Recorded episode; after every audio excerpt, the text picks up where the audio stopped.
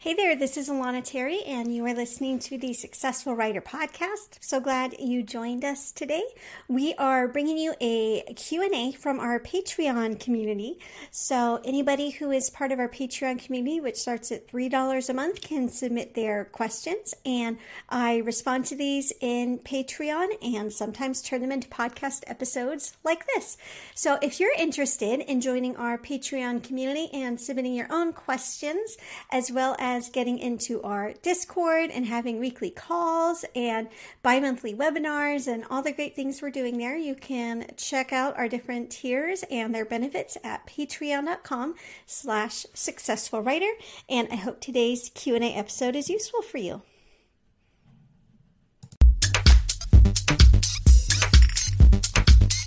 Hey there. Today's question comes from Melinda Curtis. She says, How important is it to continuously or regularly publish to launch your indie career? So basically, how often do I need to publish a new book to stay relevant to my readers?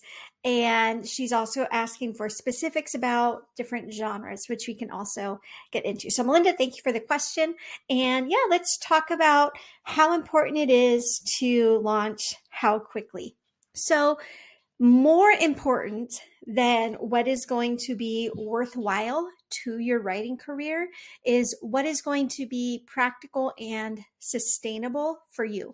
That really needs to be the guiding question behind here. And then we can talk to markets, genres, best practices, and things like that. The truth that I really want to drive home is that not everybody can or should be writing a book or two a month. Some people can and they can do that for the long term. Some people can do that for a year or two and then they slow down. But maybe you're just a one book a year author. If that is you, I want you to absolutely own that and embrace it and make the most of it. You absolutely can sell your books at that pace.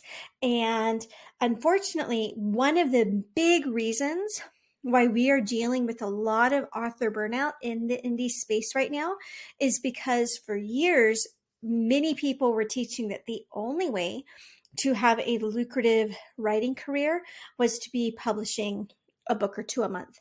My most prolific years were probably between 2017 and 19. I would say all of those years, if you count things like multi author projects, I was doing a little more than a book a month. My average was maybe like 14 or 15 books published a year. It was sustainable at that time in my life and it's no longer sustainable now. And so again, that's why the first part of the question has to be what can you do? What do you enjoy doing? What is going to be sustainable so that maybe, yeah, maybe we could write 10,000 words a week and do that for two or three weeks. But can we do that for 52 weeks a year? Some of us can, some of us can't. So I encourage you to stop comparing your speed to someone else's. Learn to work at the speed that you work best at, and then always try to achieve that. If you know that you are a four book a year author, then I encourage you work really hard to be a four book a year author. And every so often go ahead and push that limit. If you're feeling like you've got lots of energy and you're ready for a creative challenge, try to write 110 to 125% faster than you do right now. So if your average is 3,000 words a day, try to make your average 3,500 words a day. If your average is a 1,000 words a day, see if you can get to 1,200 words a day, right? You can push yourself, but only to a certain point. In my opinion, even more important than writing really fast is making the most of your backlist. The problem that some very, very prolific rapid releasing authors have is they're focused so much on their launch that everything they've written before gets forgotten. And so when you do it that way, instead of kind of creating a snowball of success, you're almost starting over like at the very beginning. So like every single month you're building a new small snowball. Whereas if you are really looking to be the most efficient for a lot of people, that's going to mean getting your backlist really, really well optimized. So instead of making like one small snowball a week, you make like three huge snowballs a year and those can keep on accumulating mass and attracting readers. So, what I like to do is to make sure that my backlist, and this is going to be kind of a rule of thumb for people with, let's call it like at least a dozen published books. If you've got at least a dozen published books, my goal if I were to look at your sales data in most cases would be I would like to see at least three quarters of your income coming from the books you've already written. And the smaller chunk of your book money coming in from new releases. Because otherwise let's say that every single book you publish makes 80% of its lifetime income within the first month, then you have to keep up that pace or your income's really going to fall. Whereas if you focus on your backlist, you get it really well optimized. You get great blurbs, great covers, great back matter, you get your ads really well optimized for it, and you can have evergreen ads. You're marketing it regularly, even to your newsletter subscribers. So they're hearing about your old books as well as your new books. If you're doing that, then you can have one or two poor launches, but you still have the chunk of your income coming from the backlist. Okay, so that's kind of my philosophy. But now let's go back into Melinda's more specific question. How important is it to continuously and regularly publish your launch?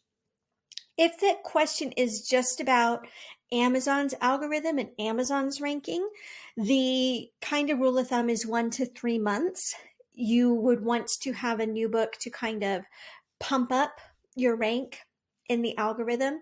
I'm not the kind of author who pays a ton of attention to the algorithm. To me, it just is not where I prefer to focus because I prefer to focus on my backlist. But again, this is kind of a spectrum and we all fall on different ends and areas in the spectrum. So if you really do want to be as optimized as possible, and if it is realistic for you, I would say three months minimum to maintain relevance and visibility in Amazon and that is just a rule of thumb. What's more important is to look at your own sales data for trends. So look at the last several books you've published, look at your sales data and see where they start to dip off. You might see that you get dozens or hundreds of sales in the first week and then they just trickle from then on. You might see that for the first month, you're getting really consistent sales and then it drops off. Each author is going to have their own tail. That's why there's an argument in the indie industries. How long is the tail? The tail is the time from when you publish to when that book's visibility on Amazon just kind of fizzles out. Check your own tail. That's going to be the most useful for you. And then try to, if you're able, if you have the time and the energy and the means and the ability, then try to publish your next book before, like right before that tail. So if you look at your data and you see that on average, you've got a 45 to 60 day tail before your book just kind of falls into more obscurity and your sales just kind of taper off, then your goal should be every 45 days to have a new book out. If that pace is not realistic for you, you can do what I do and just prefer to focus on the backlist, not worry about it.